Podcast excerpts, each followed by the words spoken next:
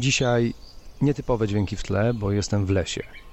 Przyszedłem tutaj nie po to, żeby nagrywać odcinek, no ale miałem ze sobą rejestrator i znalazłem jakieś takie miejsce ogniskowe, usiadłem sobie na kłodzie i zresztą pasuje mi ten las do klimatu dzisiejszego odcinka, bo w lesie jest pięknie i w lesie czuję się dobrze. A dzisiaj będziemy mówić o rzeczach takich, które sprawiają, że można się poczuć naprawdę, naprawdę dobrze.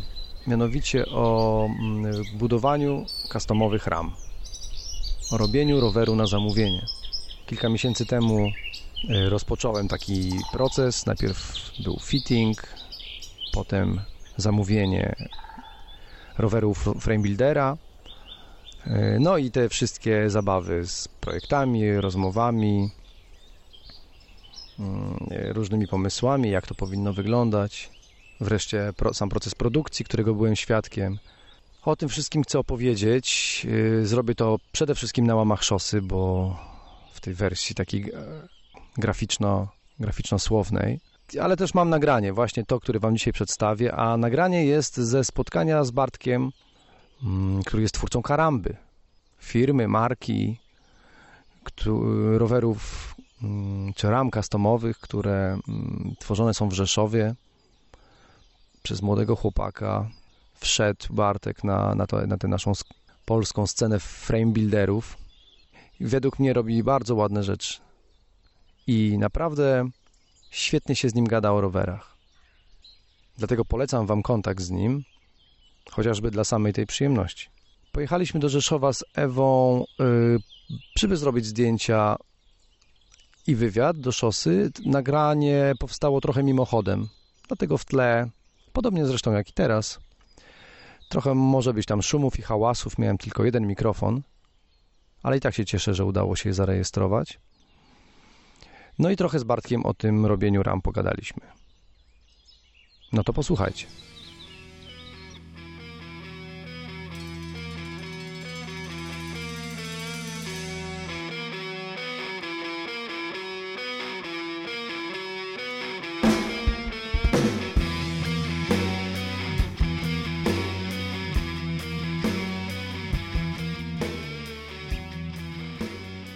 Siedzimy tutaj i patrzymy teraz na rysunek, na rysunek wykonawczy ramy, na której nie mogę się już doczekać, kiedy będę, będę jeździł.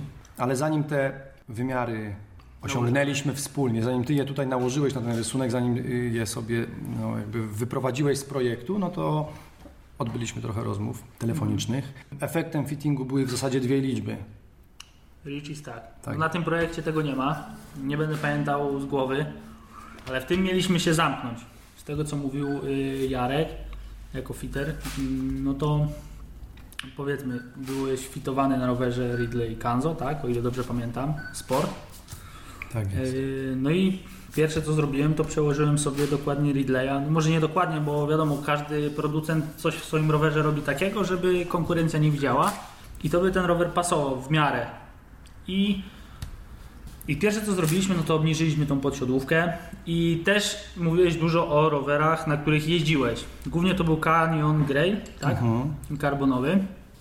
I tak samo znalazłem sobie jego geometrię. Tak samo przełożyłem to wszystko, y, jak ty mogłeś siedzieć na tym rowerze. Tak samo do projektu, żeby po prostu zrobić kopię i Ridleya, i Greyla yy, od Canyona, no po prostu stalowej ramy. Tak, bo fitting Jarka dawał nam informacje o właściwej pozycji, mhm. natomiast doświadczenia z jazdy na różnych modelach, o tym jak, czego ja w sumie oczekuję. Nie? To mi się najbardziej podobało, kiedy, kiedy pytałeś po raz pierwszy, kiedy decydowaliśmy o geometrii, ale też o, nawet o wyborze rur. Mhm. Że pytałeś mnie o to, jak ja w ogóle jeżdżę na rowerze. Nie?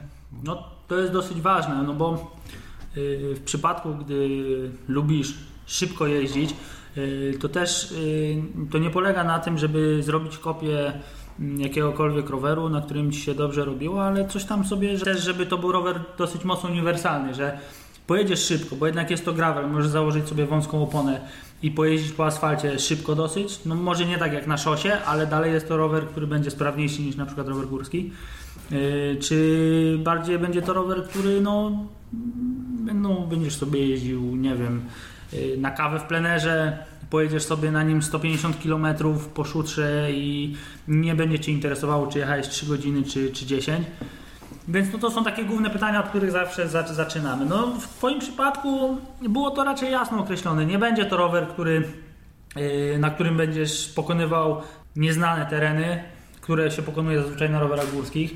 Raczej to miał być rower szybki, na którym będziesz mógł bez problemu przejechać z asfaltu na szutr, nie będziesz się zastanawiał, czy koło ci się przebije, no bo taki, nazwałbym to racing gravel, coś takiego.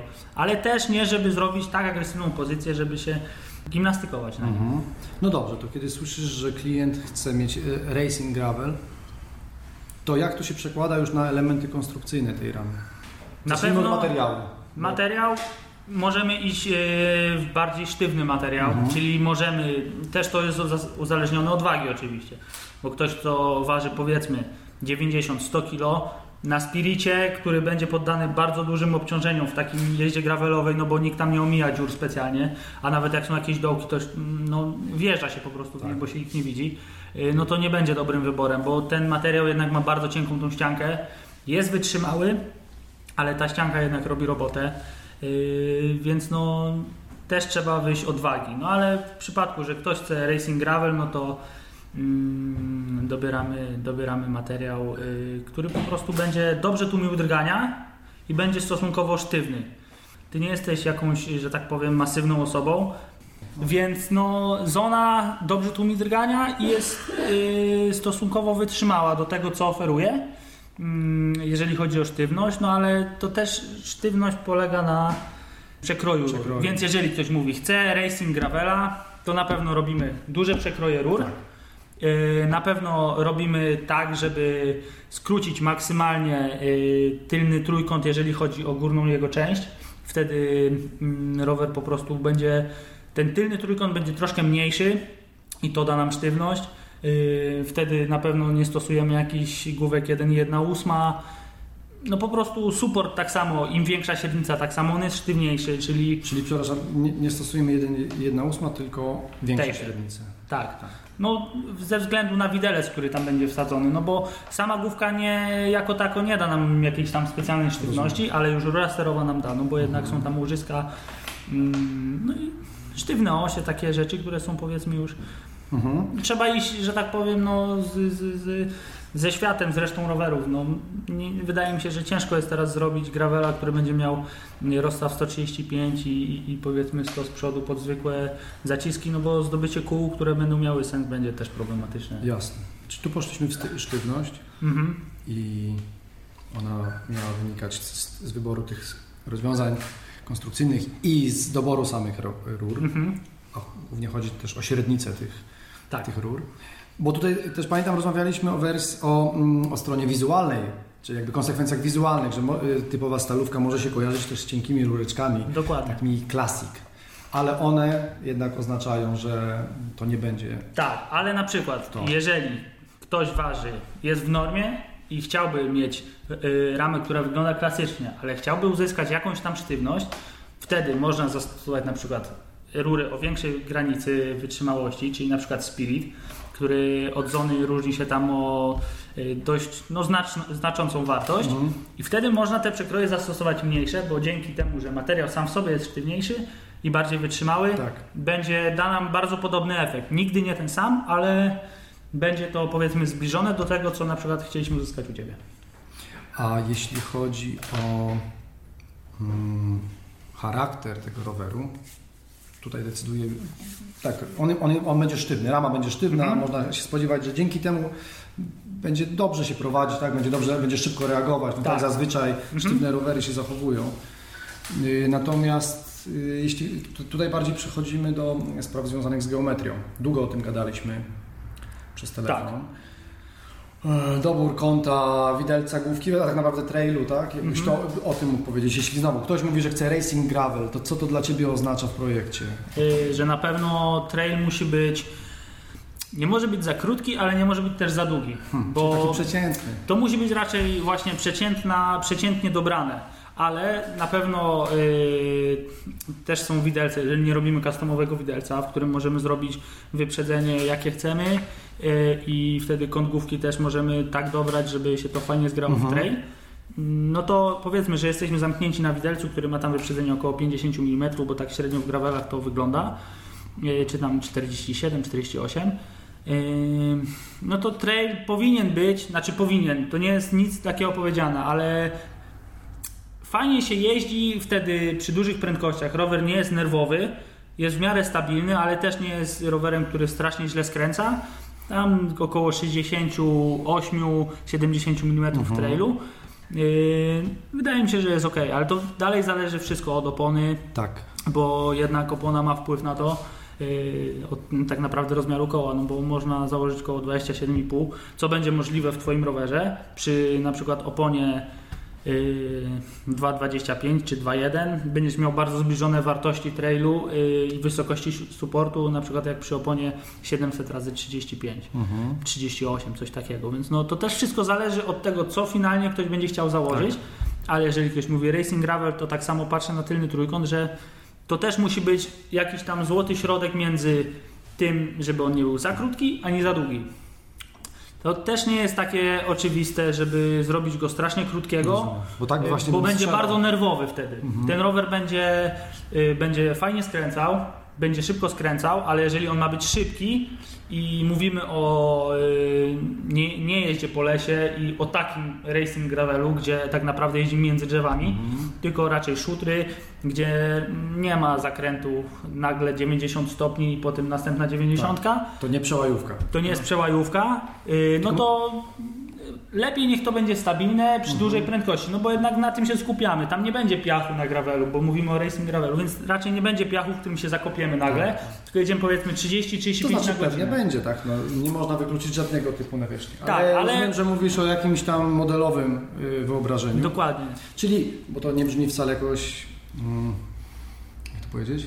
Tak atrakcyjnie, że ten racing gravel tak naprawdę wszystkie te wymiary musi mieć w miarę stonowane. Tak, to temu- nie, to nie, nie może być nic nadzwyczajnego, no bo jeżeli za bardzo skrócimy ten trójkąt i trail będzie dużo mniejszy, ten rower będzie strasznie nerwowy, co Tak. fajnie się, że tak powiem, będzie zachowywało między drzewami i nie przy jakichś strasznie dużych prędkościach, czyli na przykład yy, takiej, no taka przełajówka, ale też bardziej jazda po jakichś singlach, jakieś tam powiedzmy takie ścieżki, gdzie Tak. no, trzeba szybko reagować czasami, bo nagle jest korzeń, nagle jest drzewo. To wtedy taki, mm, wtedy też można to w jakiś sposób określić racing gravel, ale mówiąc o racing gravelu bardziej myślę, że jedziesz z paroma osobami, yy, w jakiś sposób się ścigacie, gdzieś to jest taka rywalizacja, no i jest trochę tego miejsca na manewry. O tak bardziej to odbieram, że gdzieś tam jest miejsce, żeby powiedzmy pomyśleć przed skręceniem, a nie od razu reagować. No dlatego tak właśnie to zostało Mhm. zrobione.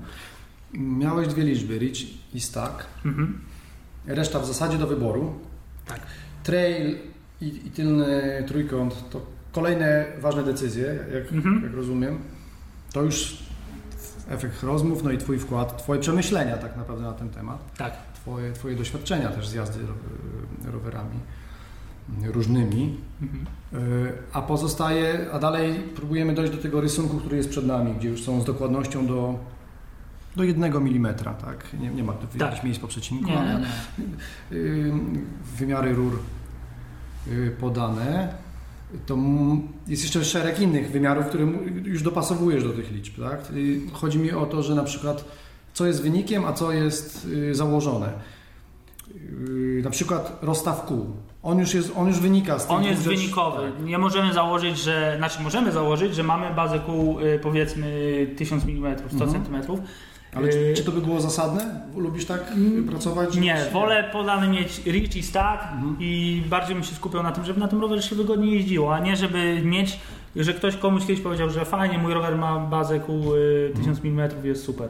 Ale tak naprawdę y, i przełaj może mieć y, 1000 mm i szosa, a te rowery będą całkowicie inaczej Mhm. jeździć, no bo to może wynikać z tego, że na przykład przełaj będzie bardzo tylny trójkąt krótki, za to trail będzie bardzo długi i to w ogóle będzie Tak. się niejako zachowywać. Do tego dochodzi kąt podsiadłówki, który wymusza jakby pozycję na rowerze w pewnym, w pewnym sensie i to jak się siedzi nad korbą, jak się na tym rowerze pedałuje, jak jest rozłożona masa. Więc no. Chociaż tutaj też yy, to akurat w moim przypadku mogliśmy zobaczyć, bo ty przygotowałeś kilka projektów, mhm. które zapewniały te same lub bardzo podobne wartości, na przykład Richu i też tę samą pozycję nad supportem, natomiast ten kąt podsiodłówki Zmienił. bardzo się zmieniał. Zmieniał nie? się. Od 70, y- nie wiem, trzech niecałych chyba, nie, no do 73. 73 i niżej nie zeszliśmy, tak. 73,5 nawet mogło być, do 75. Tak. Bardzo się zmieniało. Co bardzo rzadko się spotyka w takich tak, no, no bo specyfikacjach, nie?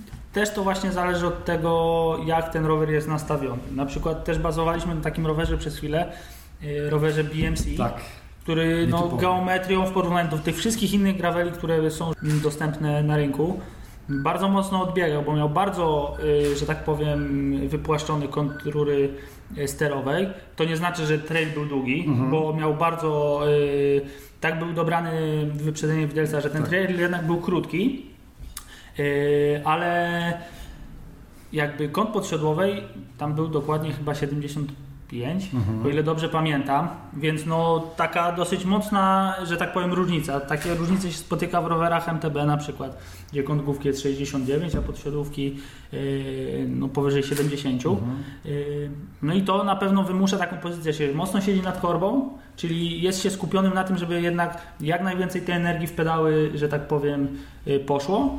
No i ta pozycja sama w sobie jest bardzo agresywna. Tam nie był też jakiś specjalnie długi tylny trójkąt, więc taki rower BMC mógłbym określić, że jest to racing gravel, że oni mhm. bardzo mocno idą w stronę takiego ścigania, że jednak drop między siodełkiem a, y, a, a kierownicą też jest dosyć duży, mhm. że ten rower nie będzie super komfortowy, ale na pewno będzie szybki.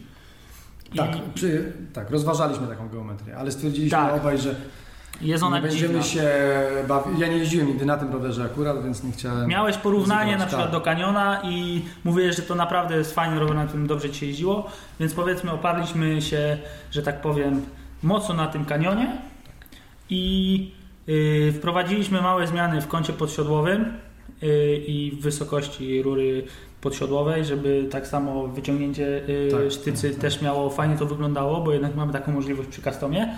Mm, zamknęliśmy się w Richu i w Staku, a że z fittingu wynikło, że fajnie jakbyś miał sztyce bez offsetu, y, siodło typu Spec Power czy, czy, czy Aerolus, to y, ten kąt, że tak powiem, troszkę wypionowaliśmy, żebyś mógł mieć możliwość ewentualnie założenia sztycy z offsetem jakimś niewielkim, żeby jednak też zachować taką klasyczny wygląd tego roweru, żeby nie iść w te trendy, które, że tak powiem, narzuca na przykład właśnie BMC, bo tam jest sztyca bez offsetu, y, no i cała ta jakby pozycja jest mocno przesunięta do przodu, według mnie. Mhm. A, trzeba jeszcze dodać, że mi z tego fittingu wyszło, że mam raczej krótkie nogi, krótkie udo, czyli, a długi korpus relatywnie. Mhm. I stąd te wszystkie wstępne założenia. Nie? Bo tak. Ktoś, kto ma długą nogę, długie udo, siłą rzeczy żeby zachować właściwą tą kinematykę ruchu podczas pedałowania, musi się trochę bardziej odsunąć, no bo ma dłuższe udo, musi mhm. mieć na to więcej miejsca. Jak się odsuwa do tyłu, no to ten kąt może być bardziej płaski, tak? albo może użyć większego offsetu sztycy, no to u mnie raczej ta zależność no. była, była odwrotna. Pamiętasz, trochę się yy, bawiliśmy z rozczytaniem tych zapisków Jarka dotyczących wysokości. To tak, wynikało wysokości z tego, że Jarek mnie fitował w zasadzie jakby w kierunku szosy i gravela mm, za jednym zamachem i tam były wskazówki, ja, ja nie, za, nie za dobrze to... Ale zostawiliśmy sobie tam trochę miejsca na ewentualne zmiany wysokości. Tak, tam jest chyba około tam tak. 15 mm.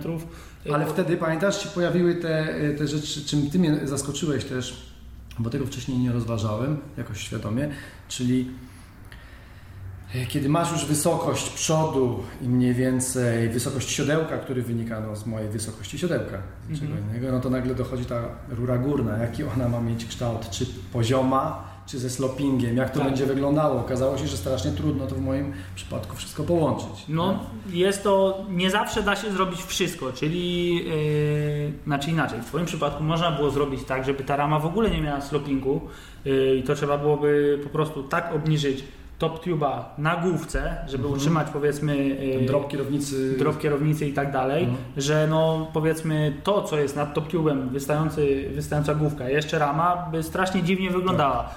W customie można to zrobić, nie, nie ma to żadnego wpływu, że tak powiem, na wytrzymałość, bo to dalej, jest, dalej spełnia swoje zadanie, ale wyglądowo już by to wyglądało dosyć dziwnie, mm, więc no... Chociaż ja też jestem miłośnikiem poziomych rur górnych, nie? no Ale musiałem zdecydować, czy Dokładnie. chcę mieć poziomą rurę i mnóstwo podkładek pod mostkiem, tak? lub jakąś dziwną konstrukcję główki, która by Dokładnie. to, też by tak wyglądała jak Albo klasycznie wyglądającą ramę, która ma delikatny sloping. No jest tu ten sloping na poziomie 10 stopni. To też nie jest jakiś wielki sloping, nie jest też mały, taki powiedziałbym bardzo przeciętny. I tak starałem się dosyć mocno podnieść tą yy, rurę, że tak powiem, przy rurze podsiodłowej, żeby no jednak tego slopingu było jak najmniej, no bo ja na przykład osobiście lubię ramy, które nie mają slopingu. Podoba mi się to klasyczna geometria ze stalową ramą, ale jednak jest wszystko tak, jak powinno być w nowym rowerze, czyli na przykład tam sztywne osie, szerokie opony. To wszystko można połączyć. Nie jest powiedziane, że gravel musi mieć sloping. Tak. Ale jak oglądałem Instagram, oczywiście, że oglądałem i Pinterest, szukając jakiejś y, inspiracji i próbując odpowiedzieć na Twoje pytania, bo mi Mhm. zadawałeś mailowo, czy wolę tak, czy wolę śmak, to jednak zauważyłem, że te wszystkie najfajniej wyglądające zdjęcia na Instagramie są tak naprawdę raczej sztuczne albo wyjątkowo, ekstremalnie skonfigurowane osoby na nich jeżdżą, bo zauważyłem, że tam są tak, są wszędzie poziome, bardzo ładne rury, bardzo niskie główki, siodełko wywalone w kosmos do góry, tak jakby jeździli na nich ludzie o takich nietypowych proporcjach i zaczynam myśleć, że to wszystko jest jednak... Też takim główną rzeczą, o której się nie rozmawia zazwyczaj, to jest to, że mówiąc na, o zdjęciach, że o ten rower mi się podoba. I to, co właśnie mówisz, że są bardzo krótkie główki, te siodełka są bardzo wysoko, no zazwyczaj te rowery są po prostu małe. Y, Nie, że za małe, ale są po Tak, prostu małe małe. I zawsze mały rower będzie wyglądał dużo Tak. fajniej niż duży. Tak, agresywnie po prostu. Agresywnie i to wszystko jest takie bardziej zbite, nie ma tych y, luk w trójkącie. No niektórym się to może podobać, to nie jest tak, że to jest powiedziane, że... Bo mi się to podoba, tylko że zrozumiałem, że niestety pan Jarek Dymek przedstawił mi taką prawdę, że to nie są rowery dla mnie. Musiałem to przełknąć i jakoś się z tym pogodzić. Mam to już za sobą. No, ale to nie jest tak, że te rower, twój rower na przykład wyjdzie brzydki. To nie są aż tak skrajne przypadki, że tu by coś, coś będzie wyglądało niewymiarowo. Tak. No. To muszą być naprawdę strasznie duże osoby na przykład, żeby rama wyglądała dziwnie. No właśnie, bo Ponad 2 metry na przykład, to już y, taka stalowa rama wygląda no, no na dużą po prostu. Widać, że to jest taka no no, koła, potężna rama. koła się nie zmieniają. Nie? Koła się nie koła można zmieniają. mieć większe, to pewnie... By się to zgubiło, ale no więc koła właśnie, są te same. Tak, bo yy, tak wcześniej o tym nie myślałem, ale im dłużej z Tobą rozmawiałem przy, yy, przez telefon na ten temat, tym, mm, tym bardziej mi się jedno słowo w tym wszystkim krystalizowało, które opisuje cały ten proces. Jest to po prostu harmonia, proporcje, że, że to projektowanie ramy Twoje to jest po prostu y, oczywiście bazowanie na kluczowych wymiarach, które mają czysto naukowe i techniczne uzasadnienie, ale tak naprawdę cała reszta tak, to, to jest takie zrobienie ładnego rysunku tej ramy. Dobrze mówię? Dokładnie. To jest tak, że y, szukamy czegoś, co będzie się Tobie podobało i proporcjonalnie będzie fajnie wyglądało. Mm, Więc no wiadomo, można zrobić wszystko, ale nie w stalowej ramie nie wszystko będzie też fajnie wyglądało. Nie, nie w każdej stalowej ramie fajne będzie to, że y, właśnie, nie wiem, te rury będą maksymalnie mm, przy nagłówce odsunięte do krawędzi, bo Mhm. można tak zrobić, ale wtedy to, że rury mają małe przekroje, yy, robi nam bardzo dużą lukę, w, że tak powiem, w przednim trójkącie. Jest tam bardzo duża przestrzeń i finalnie to może wyglądać w ogóle bardzo brzydko, ale bo skupilibyśmy się tylko na tym, że rura jest prawie przy samym końcu, y, top tube jest przy samym końcu na przykład główki. No, trzeba, że tak powiem, Mhm. y, na takie rzeczy zwracać uwagę, na które normalnie się nie zwraca y, uwagi, no bo nikt się nie zastanawia, czy ta rura się kończy tu, czy tu. Dobra. No dlatego pierwsze co robimy, to skupiamy się, ten rower był do Ciebie dopasowany, a później dogadujemy szczegóły, na które tak naprawdę mogłeś nigdy nie zwracać uwagi. Czyli to, że ta rura się kończy tu, ta tu, ta może być niżej, ta może być troszkę pod innym kątem. Tu zastosujemy poprzeczkę wygiętą, tu prostą, tu ten trójkąt będzie Ale- tak czy inaczej wygięty. Czyli tak naprawdę estetyka. Dokładnie. Bo wiesz, custom frame building mi się też często kojarzy, pewnie każdemu może się kojarzyć przede wszystkim z takim dopasowaniem pod względem yy, tak, no, odpowiedniego ułożenia ciała, ale w zasadzie tę robotę zrobiliśmy na fittingu z Jarkiem. Dokładnie. I to są te dwa wymiary, rich i stack. Mhm, no A to twoja jest, praca tutaj już w zasadzie już, ty już nie jesteś tym gościem od, od dopasowywania do mojej jednej krzywej nogi czy tam krótkiego uda, tylko ty robisz dzieło harmonijne, nie? w Twoim przypadku, gdzie jesteś, no powiedziałeś trochę nieproporcjonalny, ale jednak zamykasz się w takich ramach normalności, nie jesteś jakoś skrajnie, że tak powiem, nieproporcjonalny, no to ja mam bardzo prostą robotę, yy, gdy mam, że tak powiem, od fitera mm, no wymiary tak naprawdę, bo to mnie interesuje.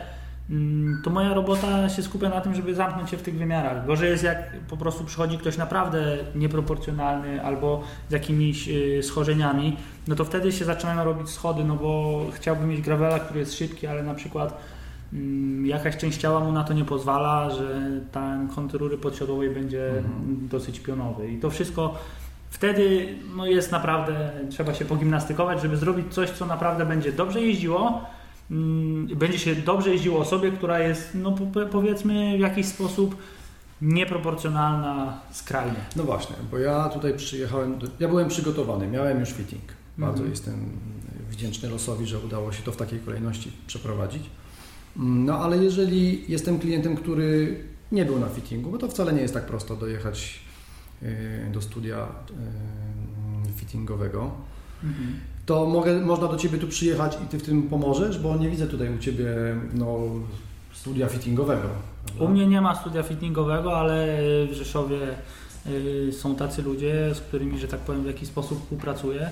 Jeżeli ktoś ma w jakiś sposób określoną już pozycję, coś by chciał delikatnie zmienić, ja w tym pomogę i y, chociaż nie mam jakiegoś specjalnego wy- wykształcenia jak fiterzy, ale na pewno jakąś tam wiedzę w tym kierunku y, mam, ale jakby ktoś chciał zrobić stricte fitting, to w Rzeszowie jest to możliwe i ja Mhm. takie, takie nawet taką osobę do mojego warsztatu mógłbym sprowadzić, moglibyśmy się wszyscy umówić w jednym miejscu i, i po prostu to, to zrobić.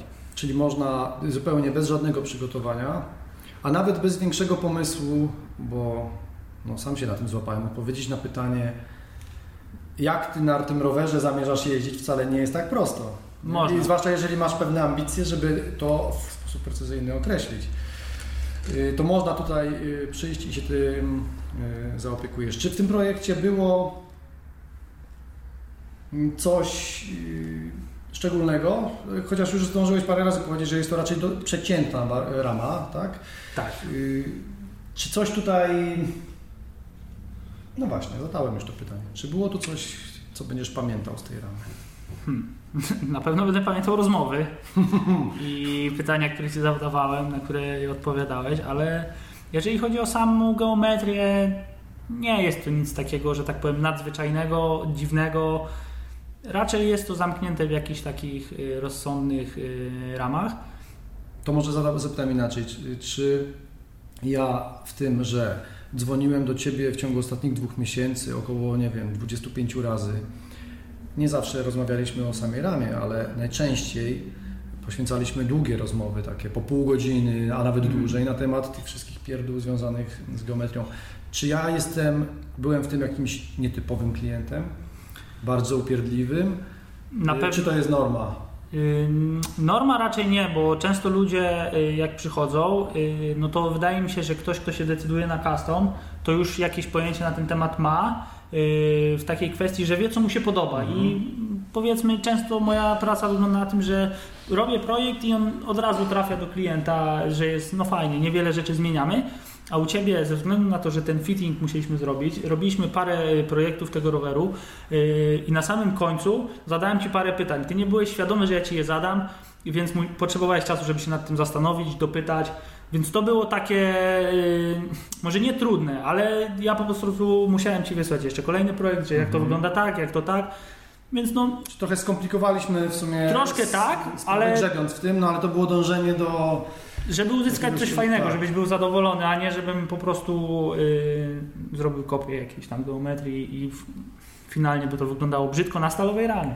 Bo to No. głównie o to chodzi, że no, karbonowe ramy czy aluminiowe zazwyczaj mają szersze te, y, większe te profile, to się inaczej Tak. całkowicie kształtuje Mhm. niż w przypadku ramy stalowej. Mhm. Ona zazwyczaj jest delikatna, ma niewiele tego materiału takiego, no tej stali w sobie, że no, nie wypełnia tak tych przestrzeni, które zazwyczaj przy rowerach karbonowych czy aluminiowych są wypełnione przez jakieś tam y, poszerzenia, przetłoczenia y, czy jakieś dziwne kształty. Okej. Mm, Ta rama, o której rozmawiamy, jest za, tutaj stoi obok nas na uchwycie, jest dopiero pół ramy, ona jeszcze będzie robiona. Opowiedz tylko o technologii szybciutko, ona nie jest spawana, tylko... Nie, twoja rama jest lutowana, yy, lutowana srebrem, czyli no, a ze, srebrem ze względu na to, że są to rury Columbusa, mm, jest, są to rury yy, Zona, tak jak wspomnieliśmy wcześniej, ale też jest tam jedna rura yy, Life'a, tylny trójkąt yy, to też w ogóle jest rury Deda, Deda Chai, mm, bo mają po prostu fajne gięcia, Mhm. których nie ma na przykład Columbus. Więc to jest tak zrobione, chociaż materiałowo to jest tak naprawdę to samo co Zona, mm, a Life jest dlatego, żeby po prostu obniżyć trochę wagę. Mm, Bo te nazwy, które podajesz, się wtrącę, to są po prostu handlowe nazwy różnych zestawów rur Tak, y, produkowanych przez firmę tak, no takie po y, prostu Columbus z Mediolanu. dokładnie. Yy, No i rama jest lutowana na srebro, dlatego że srebro ma niską temperaturę topnienia stosunkowo na przykład do mosiądzu, mm, co źle, wysoka temperatura może źle wpłynąć na po prostu tak cienkie rury, możemy ją łatwo przegrzać, a wytrzymałość yy, takiego lutu jest wystarczająca, żeby to bardzo dobrze trzymać, żeby to było po prostu wytrzymałe. A powiedz y, jeszcze o tym malowaniu. O tym już rozmawialiśmy zanim włączyłem nagrywanie, to chciałbym tylko to powtórzyć. Ja nie jestem jeszcze zdecydowany co do wyboru malowania, Mhm. ale powiedz jakie mam możliwości, bo chyba one są tak naprawdę nieograniczone, tak? Tak, no ogranicza nas tylko wyobraźnia, takie powiedzenie jest. Yy, No bo mm, tak naprawdę ja mogę zrobić wszystko, mogę zrobić kopię malowania BMC, bez napisu BMC oczywiście, Yy, więc no tak naprawdę musi być napis Karamba w całym projekcie. Rower może być czarny, zielony, może mieć przepiękne malowanie, ale my tutaj skupiliśmy się na pomocy grafika Mateusza, który ma Ci przedstawić jakieś projekty, swoje wizje na to malowanie. No, On y, na mój projekt, który jest zrobiony, mm, do którego są dodane koła, są usunięte wymiary.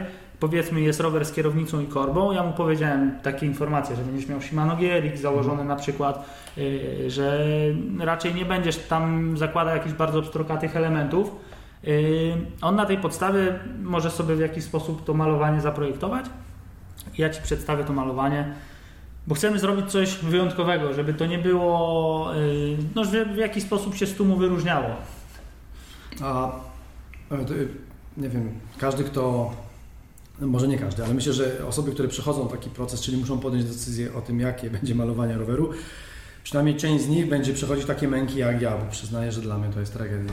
Podjąć decyzję i wybrać ten jeden projekt. Jeszcze nie widziałem żadnego projektu, ale nawet nie potrafię łatwo podjąć decyzji o kolorze tej ramy, gdyby miała być zupełnie y, monochromatyczna, znaczy jednokolorowa. Y, Ale to pewnie jest mój problem osobisty. Natomiast ty masz tych klientów y, trochę i poznajesz różnych ludzi. Czy jest jakaś przeciętna? Wiesz, jak oni, jak oni o tym myślą, czy dłu- długo im zajmuje Nie ma, tak naprawdę nie ma, nie ma żadnej reguły. Mhm. Są ludzie, którzy przychodzą i od góry mają założone, że chcą mieć czerwony rower, który będzie do połowy czerwony, a reszta nie ma dla nich znaczenia tak naprawdę. Są ludzie, którzy tak naprawdę w ogóle się nad tym nie zastanawiali i dla nich to jest obojętne, a są ludzie, którym jest tak ciężko podjąć decyzję, że muszę wysyłać bardzo dużo projektów, bo ja też jakieś projekty jestem w stanie Mhm. zrobić. Nie potrzebuję do tego Mateusza, o którym wcześniej wspomniałem, yy, jakichś prostych malowań typu pasy, jakieś, no, jakieś takie nie za bardzo skomplikowane. Yy, I no, wysyłam takie projekty, wysyłam na przykład y, jakieś inspiracje, na przykład innymi malowaniami innych marek, zmieniamy kolory. No i na tej zasadzie też dochodzimy do jakiegoś po prostu wniosku, że no, Inaczej, łatwiej jest komuś coś wybrać, jeżeli już coś widzi, że tak powiem, na kartce, na projekcie, że ten rower będzie tak mniej więcej wyglądał. Że to będzie coś takiego. A trudno jest sobie wyobrazić, jak ta rama może wyglądać, jak ona będzie zielona, czerwona, może bym coś tu dodał. To jest bardzo ciężko sobie wyobrazić. No właśnie. Ty używasz bike kada czy bike? Bike Kada. Bike kada, no. Czyli darmowego w zasadzie, tak? Czy być może z Nie, on premium? jest, on jest, on jest y, płatny program. Okej, Tam raz się płaci i on jest po prostu... Czyli używasz bike kada, czyli możesz wizualizować w jakiś sposób to Tak, no to jest bardzo proste, ale, Tak. ale w jaki sposób mogę nałożyć powiedzmy dwa, trzy kolory, jakoś je tam ze sobą pomieszać, żeby to mniej więcej na tym rozmiarze ramy, na tych przekrojach wyglądało tak, jak faktycznie Mhm. będzie wyglądało. No tak, a to, to, bo to jest rzeczywiście temat otwarty. Byłem tylko ciekaw, czy ja jedyny mam takie problemy z y, podjęciem decyzji. Zresztą jeszcze jej nie podjąłem. I tak naprawdę dzięki za propozycję z Mateuszem i cieszę się, że on się tego podjął, y, bo y, to mi na pewno ułatwi po prostu życie. Y, Czyli ktoś podejmie decyzję za mnie w dużej mierze. Natomiast chciałem spytać Ciebie o Twoje upodobania, preferencje. Za nami stoi Twój rower, jest w zasadzie bardzo prosto pomalowany, chociaż Dobra, przy pierwszym spojrzeniu jest bardzo prosto pomalowany, bo jest zielony, tak? Tak. I ma złote napisy. Jak się podejdzie bliżej, to widać parę szczegółów, to chciałbym, żebyś o nich powiedział. Mm, Ja jakby skupiłem się na tym w moim rowerze, żeby on był raczej stonowany.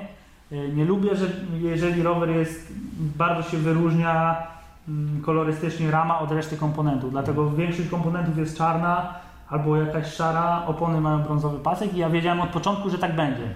Y, To miałem po prostu już gdzieś tam, zawsze mi się to podobało. Dlatego moim zadaniem było w moim rowerze dobrać sobie kolor do tego wszystkiego. Jako, że lubię zielony i większość moich rowerów jest zielona, wybrałem bardzo ciemny butelkowy.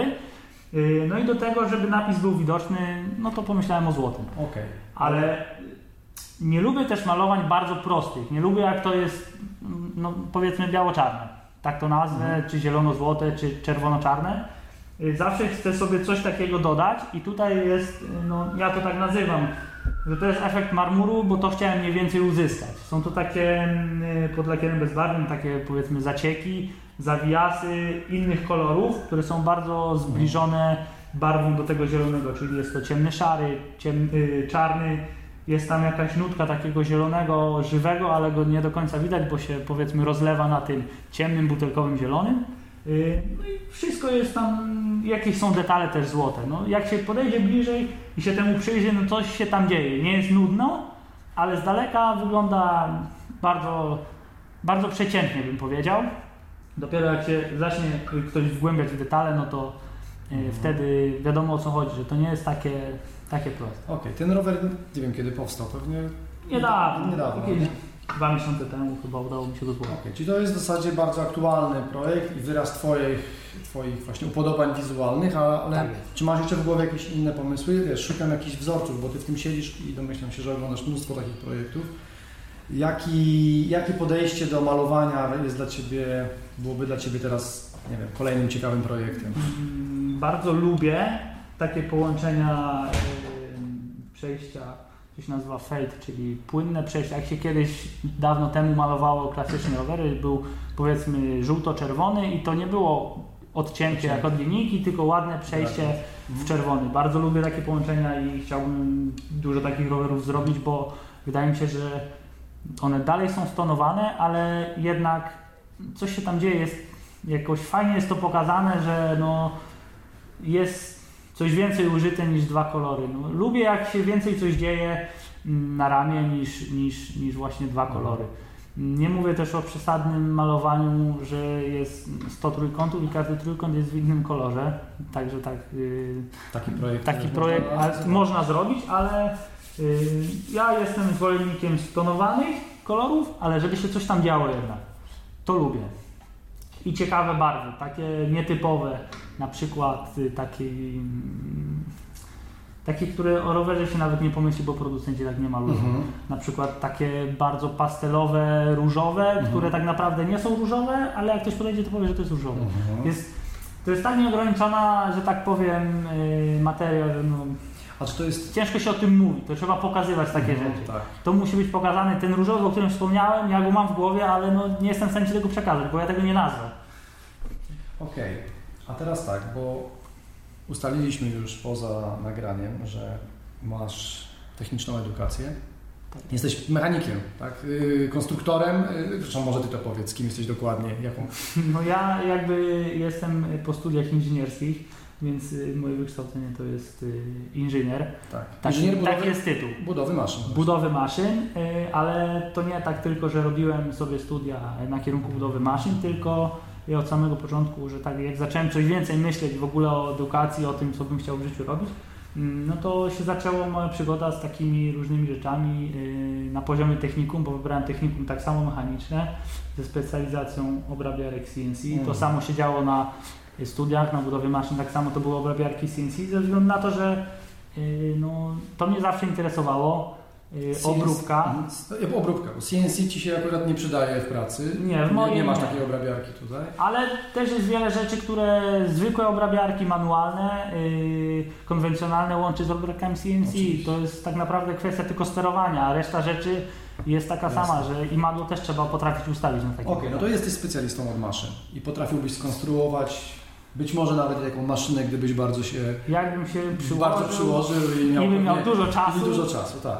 Więc jesteś się bardzo dobrze przygotowany od strony technicznej, ale yy, budowa ram rowerowych to zupełnie inny świat. Więc chciałem jednak yy, usłyszeć coś o Twojej historii, tego jak nauczyłeś się robić ramy. No to jakby od zawsze interesowałem się rowerami i tym, jak coś jest zrobione. Lubiałem, po prostu mi się to podobało. Klocki Lego, tak jak każdy mały chłopiec, to moja fascynacja i, i tak dalej. Y, Zaczęło się od serwisu rowerowego. Przez to, że jeździłem cały czas na rowerze, no to on się psuł i y, zacząłem pracować w serwisie y, rowerowym. No i tak po jakimś czasie, po roku, półtora, tak mi to nie do końca wystarczało robienie tylko, że tak powiem, naprawianie rowerów, zepsutych piast, supportów i, że tak powiem, składanie roweru. Ym, Przestało mi to wystarczać i zacząłem szukać sobie jakichś alternatyw. Yy, Zawsze podobały mi się jakieś mm, na przykład programy, gdzie robili jakieś customowe motory, samochody, mm, coś tworzyli, co jest nietypowe i nikt tego nie będzie miał. I po tej, że tak powiem, tym tokiem myślenia zacząłem się mm, że tak powiem, rozszerzać swoje y, horyzonty i myśleć, co mogę zrobić samemu, ale coś, co będzie dalej nadawało się do rowerów.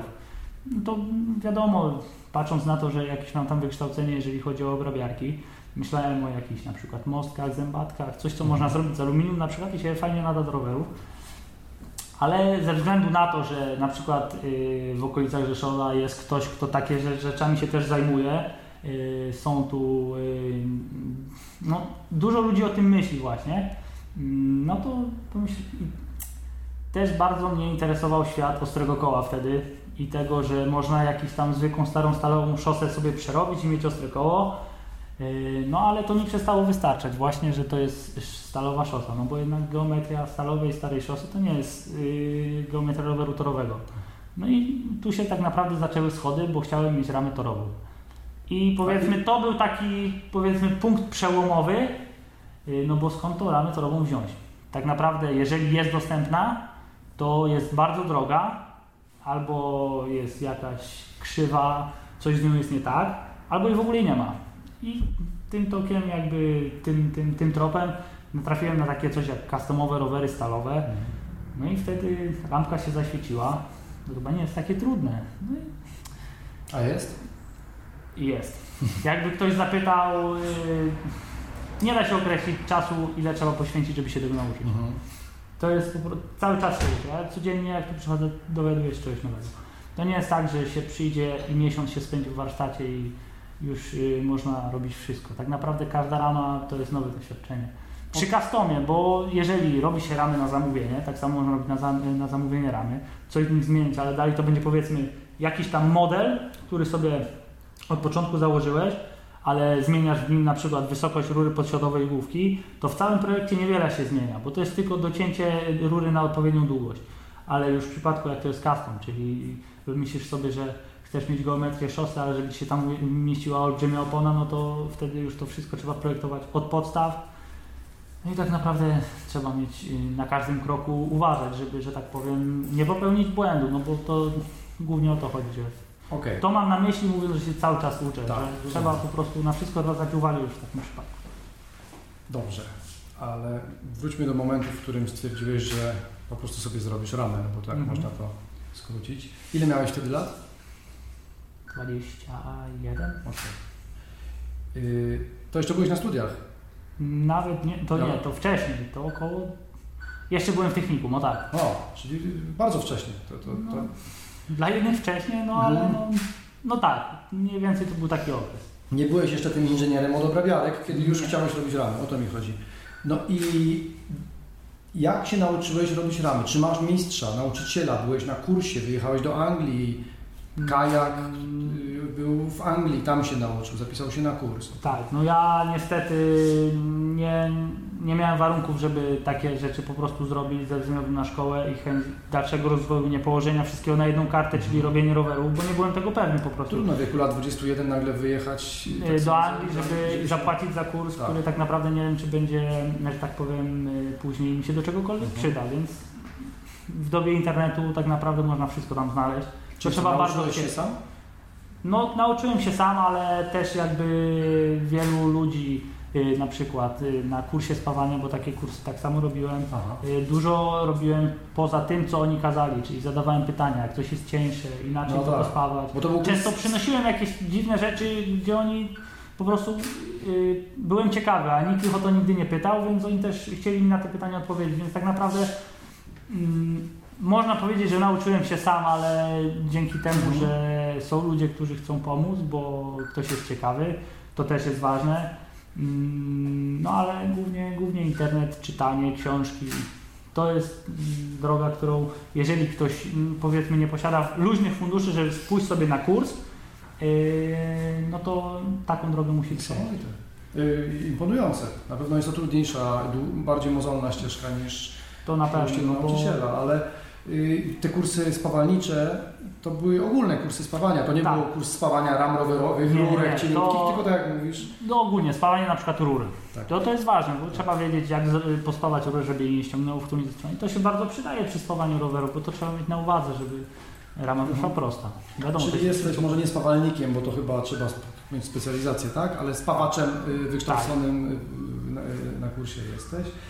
A jak... Y, dobrze. To już się nauczyłeś. Wiem, że... Bo już mówiłeś o tym tutaj. Karambę stworzyłeś razem z Larym i Sebastianem. Tak. No to opowiedz o tym okresie, bo teraz już ich tutaj nie ma, jesteś sam, ale chodzi mi o te narodziny, jak powstał warsztat. y, No to karamba powstała tak, że któregoś dnia, siedząc sobie w serwisie, Larry obok naprawiał rower, zacząłem pytać o jakąś geometrię, coś co mnie interesowało, co bym chciał zawrzeć w swoim rowerze torowym.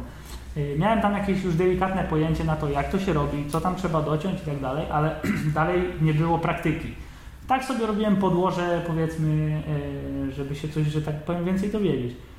I od tego do tego yy, Larry odpowiadał na jakieś tam moje pytania, aż w końcu sam się zainteresował, po co ja się o to wszystko pytam, Mhm. jak to jest w ogóle nieistotne, jak się kupuje rower. No i od tego do tego tak po prostu rzuciłem tematem, że chciałbym sobie zrobić ramy, nie żeby zakładać firmę i robić rowery, tylko żeby sobie zrobić ramy. Mhm. Bo mnie po prostu chciałbym takie coś kiedyś yy, zrobić i ewentualnie kolegom i po prostu mieć taką zdolność też. Bo dodajmy, bo tak mówimy Lary, bo go obaj znamy. Lary Zębatka to jest w ogóle jego. Lary Zębatka, Tomasz Kubiak. Prawdziwe imię i nazwisko. On był y, twoim szefem wtedy, jak rozumiem. Tak, to jest właściciel, on prowadzi On sklep jest- w Rzeszowie. Tak. Tak, sklep i serwis, Lary Zębatka, on jest właścicielem, więc to był mój szef. Tak. No ale to y, jakby szef szefem, ale też dobry znajomy, kolega, y, zawsze po pracy gdzieś tam jechaliśmy na rower i tak dalej. Y, No i od tego do tego padł taki pomysł, żeby zrobić to wspólnie. A w międzyczasie on zaangażował w to wszystko Sebastiana. Sebastian to jest osoba, która nie wiem od jakiego wieku, ale chyba od zawsze ma, y, że tak powiem, styczność z, ze ślusarnią, co Mhm. jest, wydaje mi się, że olbrzymim atutem, jeżeli chce się robić y, rowery. Nie trzeba Mhm. mieć wykształcenia y, stricte mechanicznego obrabiarek, bo bez obrabiarek można zrobić rower. Wiadomo, dużo mozolniej, Tak, tak. ale bardziej jest, y, że tak powiem, ważne takie wykształcenie ślusarskie albo takie obycie się w ślusarni, czego jak się używa, czego nie używać do różnych y, rzeczy. I Sebastian takie wykształcenie miał, a od tego też to był w pewnym sensie artysta, który w jakimś stopniu y, no, swoje mm, łatwiej było mu sobie, że tak powiem, y, pewne rzeczy wyobrazić przy rowerze, bo całe życie, no tak on sam mówił, że robił po prostu y, różne barierki, szafki, ale jemu to też nigdy nie wystarczało. Zawsze sobie coś tam dorabiał, że tak powiem, z boku. Yy, grawerował na przykład korby rowerowe, takie dziwne rzeczy, których nikt nie robi, ale on po prostu chciał to robić, więc był osobą, która dobrze się w to wszystko wpasowała i dał yy, mi też yy, sporo takiej wiedzy bardzo prostej, ale nieoczywistej, której się żaden podręcznik nie nauczy tak naprawdę. Więc jego pomoc na pewno była, była że tak powiem, Czyli który to był rok? Podjęliście decyzję, jak rozumiem, że Kurczę, to mógł być około roku 2013 albo Mhm. 2014. Tak w datach jestem Okej, słaby, okej, więc... około 5 lat temu. Tak, coś takiego. 5-6 lat temu Mhm. jakieś tam były zalążki. Wiadomo, no później e, była kwestia, że tak powiem, co nam jest potrzebne, żeby to robić. Żeby... Bo w końcu stanęło na tym, że będziemy robić ramy rowerowe, Mhm. chociaż nikt żadnej ramy jeszcze nie zrobił. E, Ale no tak to mniej więcej wyglądało. Bo chciałem sobie zrobić ramę, No. ale nagle będziemy robić, będzie to jakiś, że tak powiem, y, krok. No i wszystkim się to wydawało dosyć proste. Kupuje się materiał, docina się go spała i jest gotowa rama. No tak większość ludzi myśli. No ale droga, żeby w ogóle zacząć cokolwiek spawać, y, cokolwiek w ogóle ciąć jest no tak naprawdę bardzo, bardzo ciężka, bo y, samo zamontowanie rury, w, żeby uciąć ją na frezarce, bo już pomyśleliśmy, że nie będziemy robić każdej rury, wycinać ręcznie przy Mhm. pomocy jakichś tam y, mm, takich y, no, wzorców, które można sobie wydrukować, nakleić na rurę i tak dalej.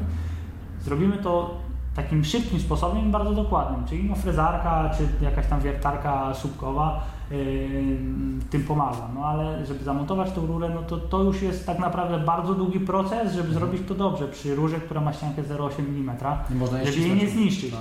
Bo mm, nie sztuką jest zrobić z rury owal i uciąć ładnie rurę, bo później ta rura no, jest owalna, a nie powinna być.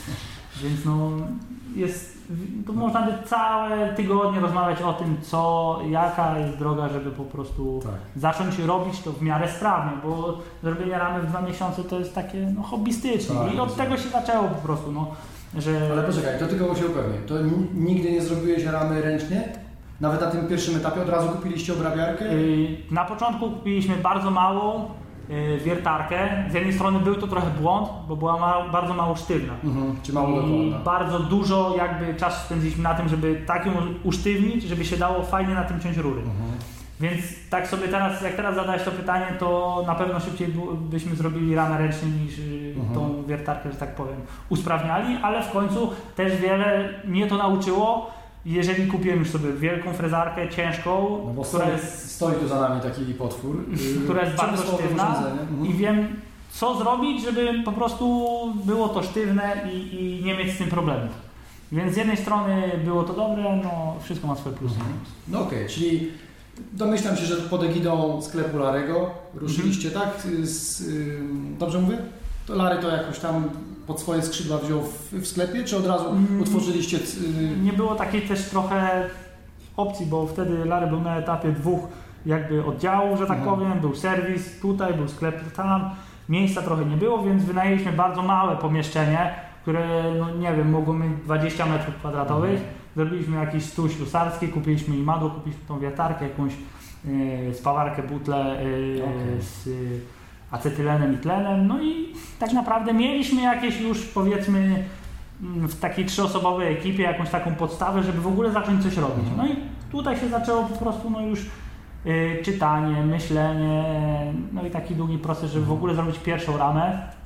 Yy, no i to zrobiliśmy wspólnie z Sebastianem, yy, taką pierwszą ramę. no, I ta twoja torowa rama, którą, od której wszystko się zaczęło, powstała? Zrobiłeś ją sobie? W końcu wyszło tak, że był to przełaj, ale z poziomymi hakami, y, więc no, był, był to singiel. Na pewno gdzieś ten rower jeszcze w internecie można znaleźć, bo nawet jakiś filmik y, mój kolega na ten temat nakręcił. Y, Później, no i było dużo rowerów takich y, testowych, które, mm, że tak powiem, dla siebie robiłem kolegów. Tu nie było na początku żadnego zarobku przez bardzo Mhm. długi czas, nikt o tym nawet nie myślał, bo ja to traktowałem bardzo hobbystycznie. To było dla mnie, ja się po prostu tak strasznie tym jarałem, y, tak strasznie mi się to podobało, że ja mogłem w tym warsztacie siedzieć dzień i noc bez spania bo mi się podobało, jak rurka była ucięta w kształt drugiej rurki i ja sobie to przykładałem się, no pasuje. I to zaraz będzie rower, a jak już pierwsza rama wyszła, z, że tak powiem, y, z jigu, to nieopisane w ogóle dla mnie wrażenia. Byłem tak, wiadomo, że ta rama była tak, że tak powiem, zła, Aha. jak teraz sobie o tym myślę, że no nie wiem jak ja się mogłem tym cieszyć, ale to chodziło o to, że po prostu zrobiłem ramę. To nigdy nic mi nie sprawiło takiej frajdy jak zrobienie pierwszy raz sobie ramy. No i potoczyło się to tak, że cały czas usprawnialiśmy warsztat. No, Później się zaczęły robić jakieś, że tak powiem, zgrzyty, bo nie wszystkim odpowiadało to, że robią to hobbystycznie.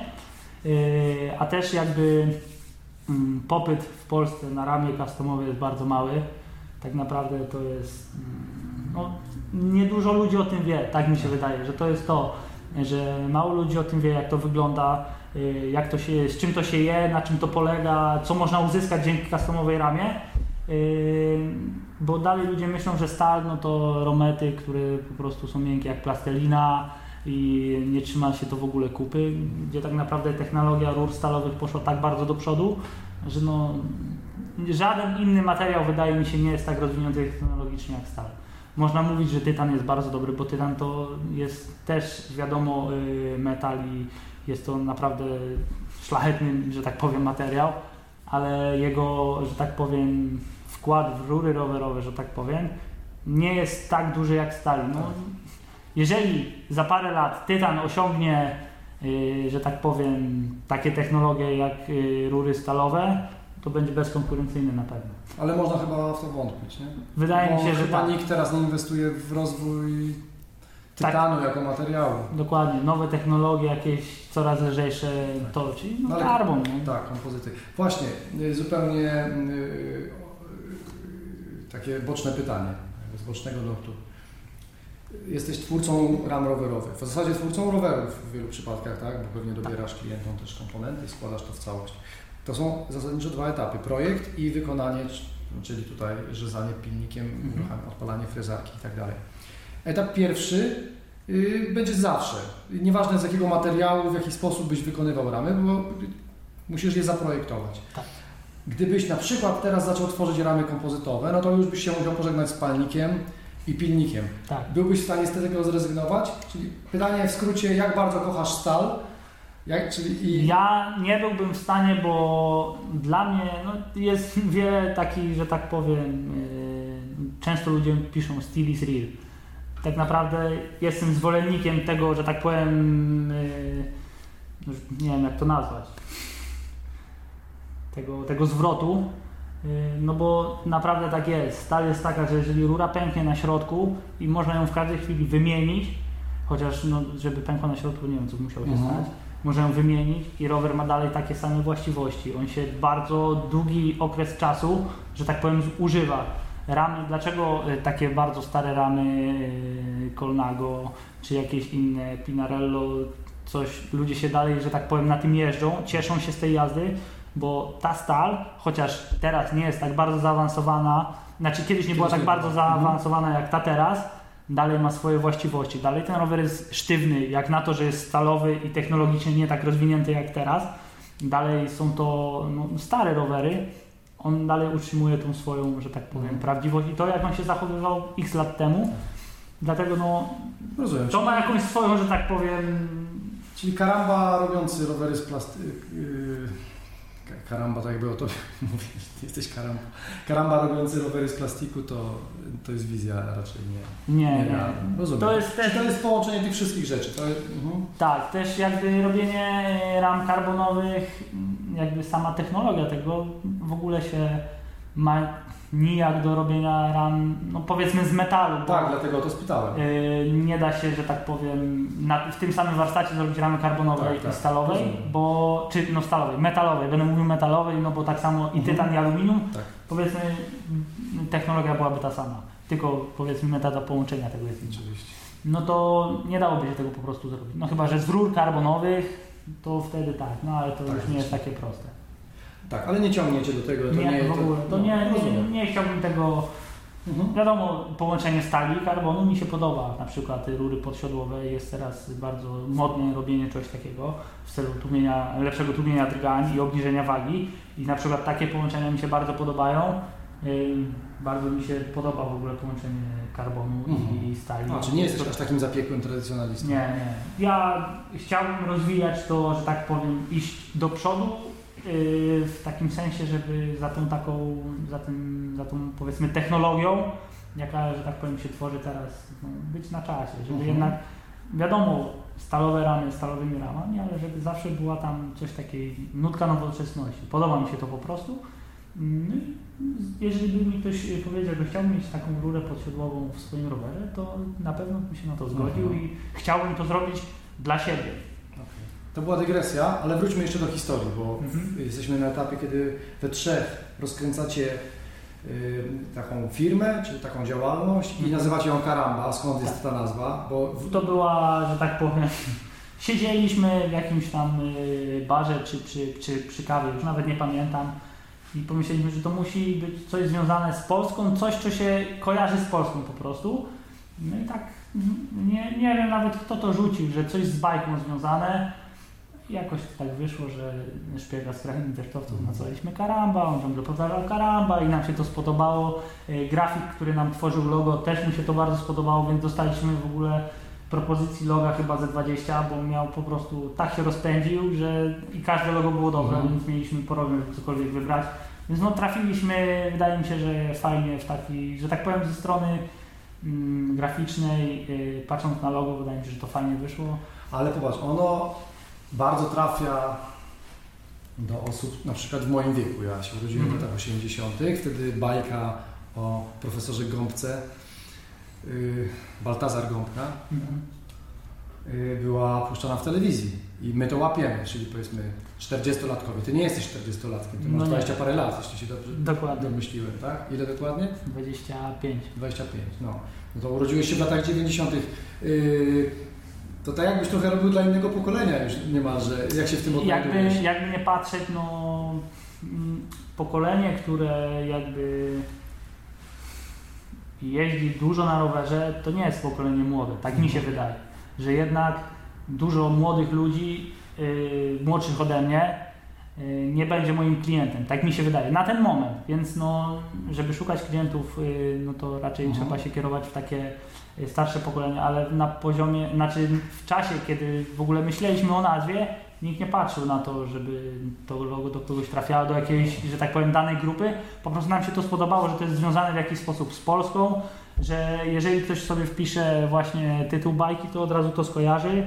Y, no i to jest takie charakterystyczne. Wydaje mi się, że w tej bajce, że to było charakterystyczne to, że ktoś tam wystawiał mhm. krzaków i ciągle to karamba. Wydaje mi się, że to Ale takie... tylko właśnie zaskoczyło mnie to, że 25-latek y, może kojarzyć karambę. Myślałem, że możesz tego nie znać, ale ty to znałeś też, tak? Znaczy nie, nie było tak, że siedziałem przed telewizorem mhm. i to oglądałem, ale na pewno mi się to... Ja to kojarzyłem, bo mi się zawsze to przewinęło. Okay. Nie zawsze były kanały typu jak tam Disney Channel, czy nie wiem, czy tam teraz, że tak powiem, się ogląda. Tak, tak. Y, no kiedyś to było dalej TVP1 i, i, i gdzieś to le, zawsze leciało obok Bolka i Lolka.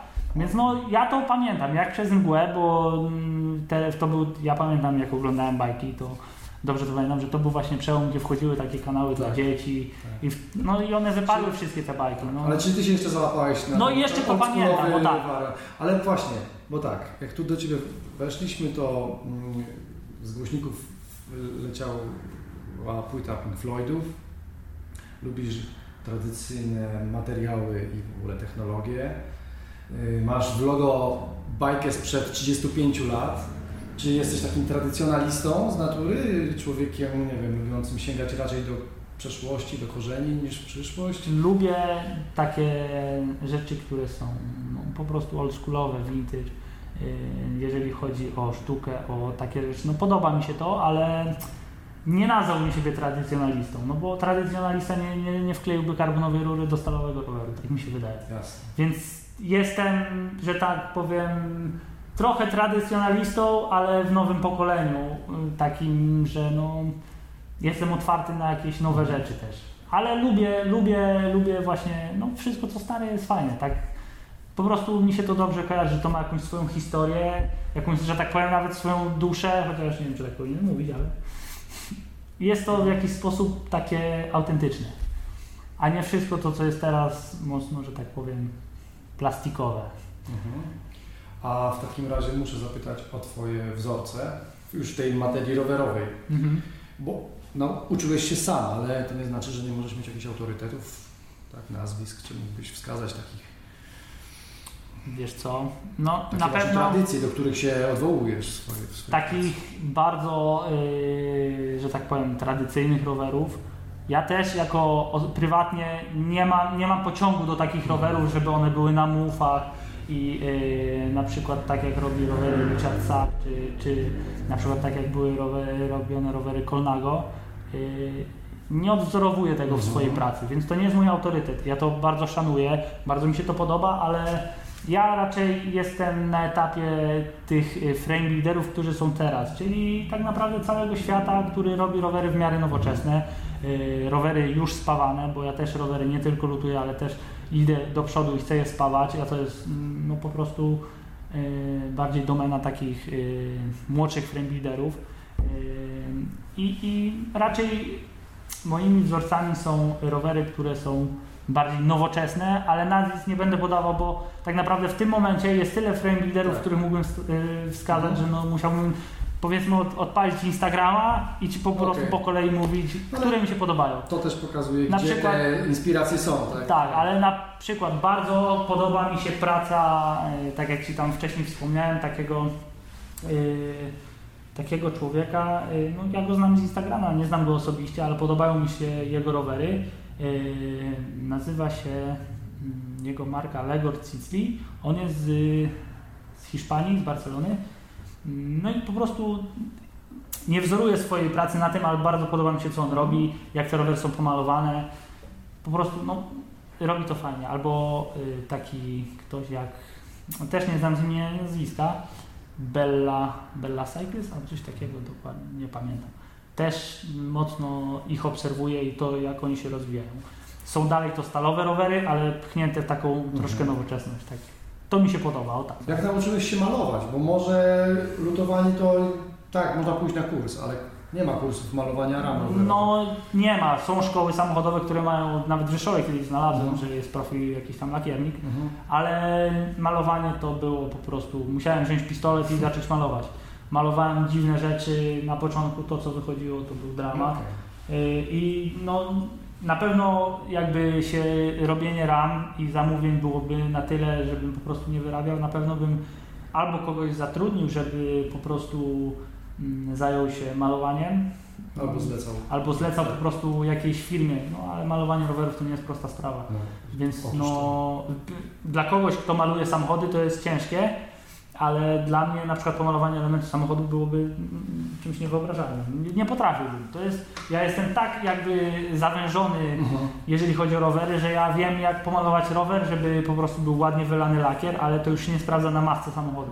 Malowałem kolegom zderzaki, byłem strasznie niezadowolony ze swojej pracy, więc Bo to duża powierzchnia, tak? I Gdzie o to chodzi.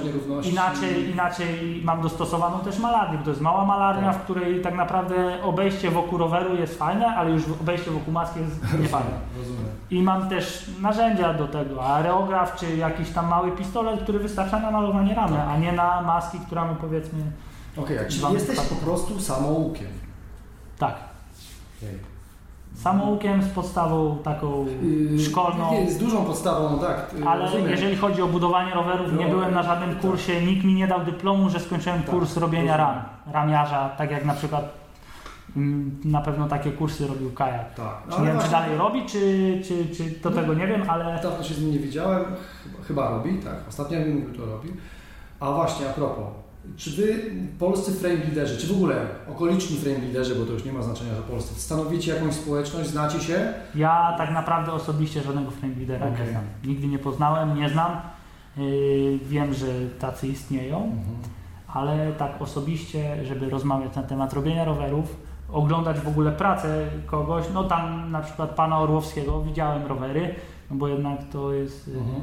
że tak powiem, w Polsce na pewno wyjadacz czy rychtarski, no to, no, to, no to takie rowery gdzieś tam się przewinęły i widziałem jak to jest zrobione. Ale nie byłeś u nich nigdy. Nigdy Ostatnio nie byłem. Nie wiem, czy ktoś, kto jakby robi rowery z takiego starszego pokolenia też by wpuścił kogoś na swój warsztat. To jest też taka, wydaje mi się, że on, ludzie nie wiedzą y, tacy, no, nie, nie znam ich, nie chcę nikogo osądzać, ale yy, wydaje mi no się, to że jest- też w dobie internetu też oni mogą nie wiedzieć, jak bardzo, no że to wszystko, co ktoś ma na warsztacie, to ja to widzę na zdjęciach. Tak. Że to nie jest nic, że tak powiem, tajemnego, chociaż kiedyś na pewno było na pewno wiedza, której niewiele, niewiele w ogóle osób miało dostęp do czegoś takiego. Drugim elementem Twojej wiedzy jest wiedza o rowerach. Już nie to, jak połączyć ze sobą dwie rury, ale co to jest trail, co to jest w ogóle geometria, wszystkie niuanse związane z projektowaniem roweru. Rozmawiając z Tobą od samego początku mia, e, nie miałem wątpliwości, że doskonale znasz ten temat, a to też nie jest dziedzina, której możesz się nauczyć na, na jakimkolwiek kursie czy studiach na morze w Stanach. Yy, a już ustaliliśmy, że na żadnym takim kursie nie byłeś. To opowiedz o tej wiedzy, jak ją zdobywałeś. No to głównie jazda na rowerze, tylko tego, tak mi się wydaje, że Miliony ludzi jeżdżą na rowerze, a wiele z nich, z nich nie ma pojęcia o tym. Dokładnie, no ja jakby, tak jak powiedziałem Ci dużo wcześniej o rowerze torowym, wtedy zobaczyłem różnicę, czym się robi, czym się różni rower torowy od szosowego, yy, z, z tego tytułu, że zawsze jeździłem na BMX-ie i na rowerze tam MTB, tylko bardziej tak ekstremalnie, to też yy, jakby geometria miała duże znaczenie yy, i o tym się rozmawiało w takich wąskich gronach, na przykład na BMX-ie. Dlaczego masz tak długą ramę, co ona Ci daje?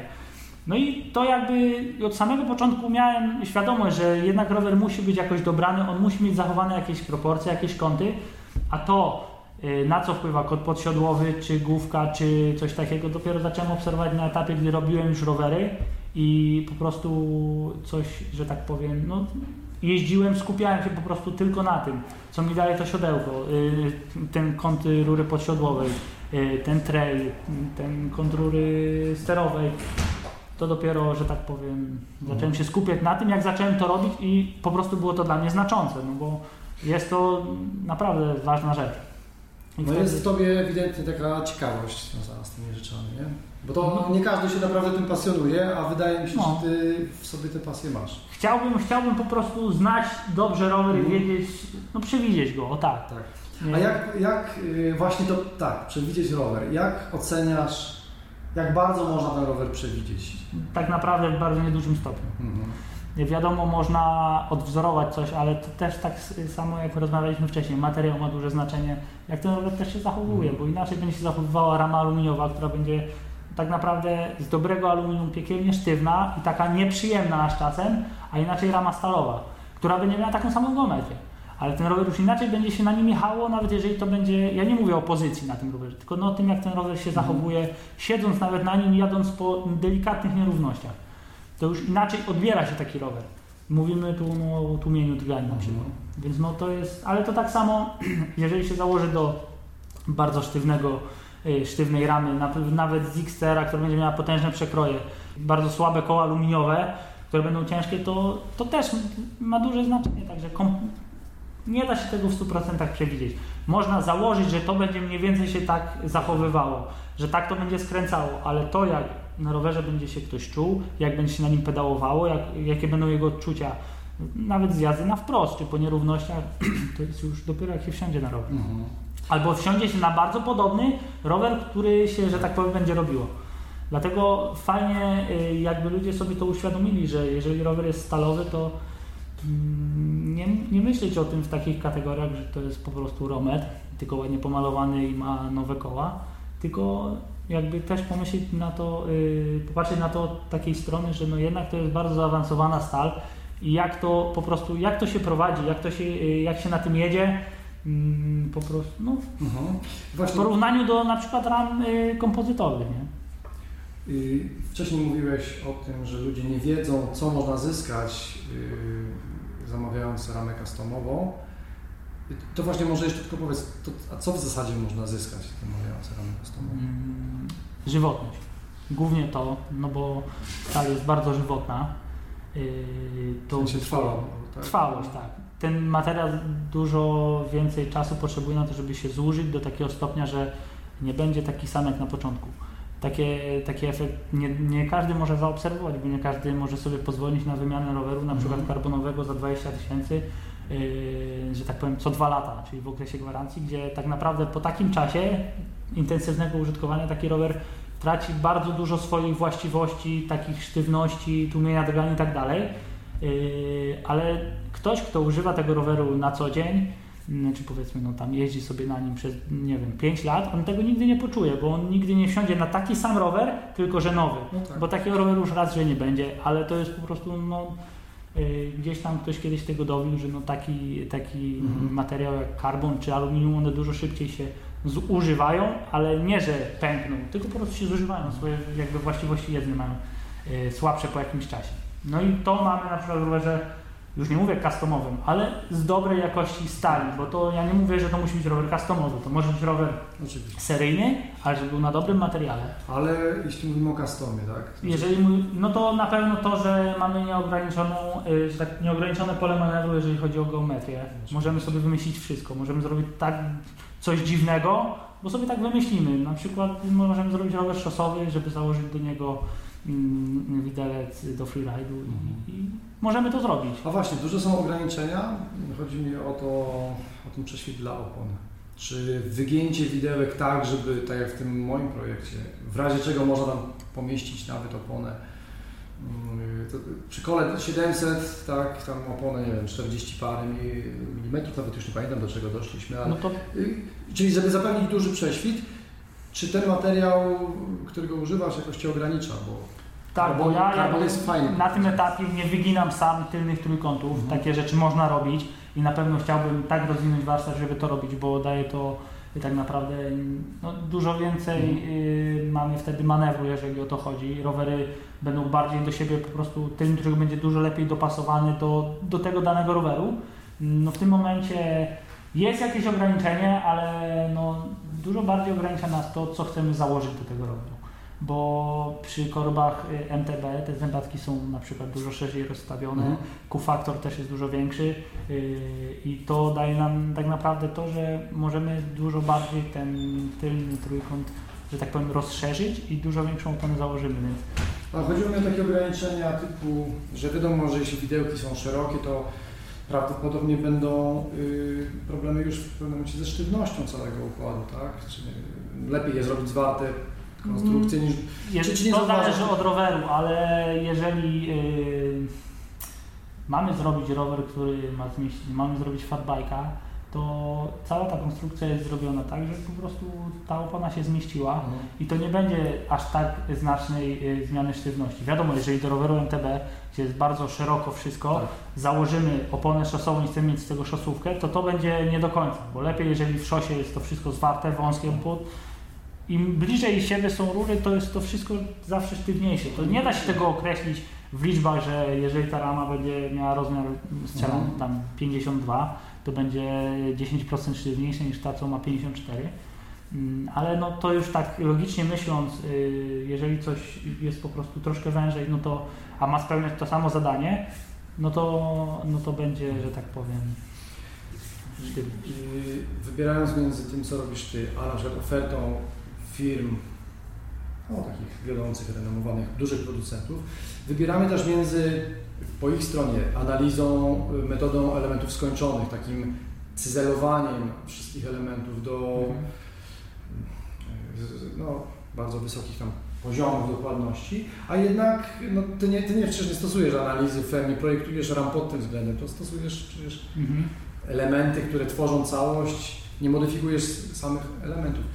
Y, czy myślisz, że y, nie wiem, dużo się, dużo się traci przez to, że. Aha, sam sobie odpowiem na to pytanie, chodzi po prostu o wagę, tak? To znaczy, Tak.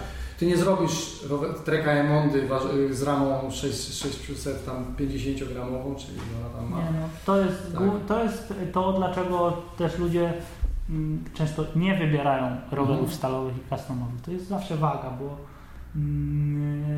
waga, no, tego się nie da przeskoczyć. Mhm. Tu i wydaje mi się, że tylko i wyłącznie przemawia to, że to jest wytrzymalszy na pewno od karbonu i żywotniejsza od karbonu. Tak. Nie, nie będzie lżejsza nigdy rama stalowa. No to jest nie do osiągnięcia.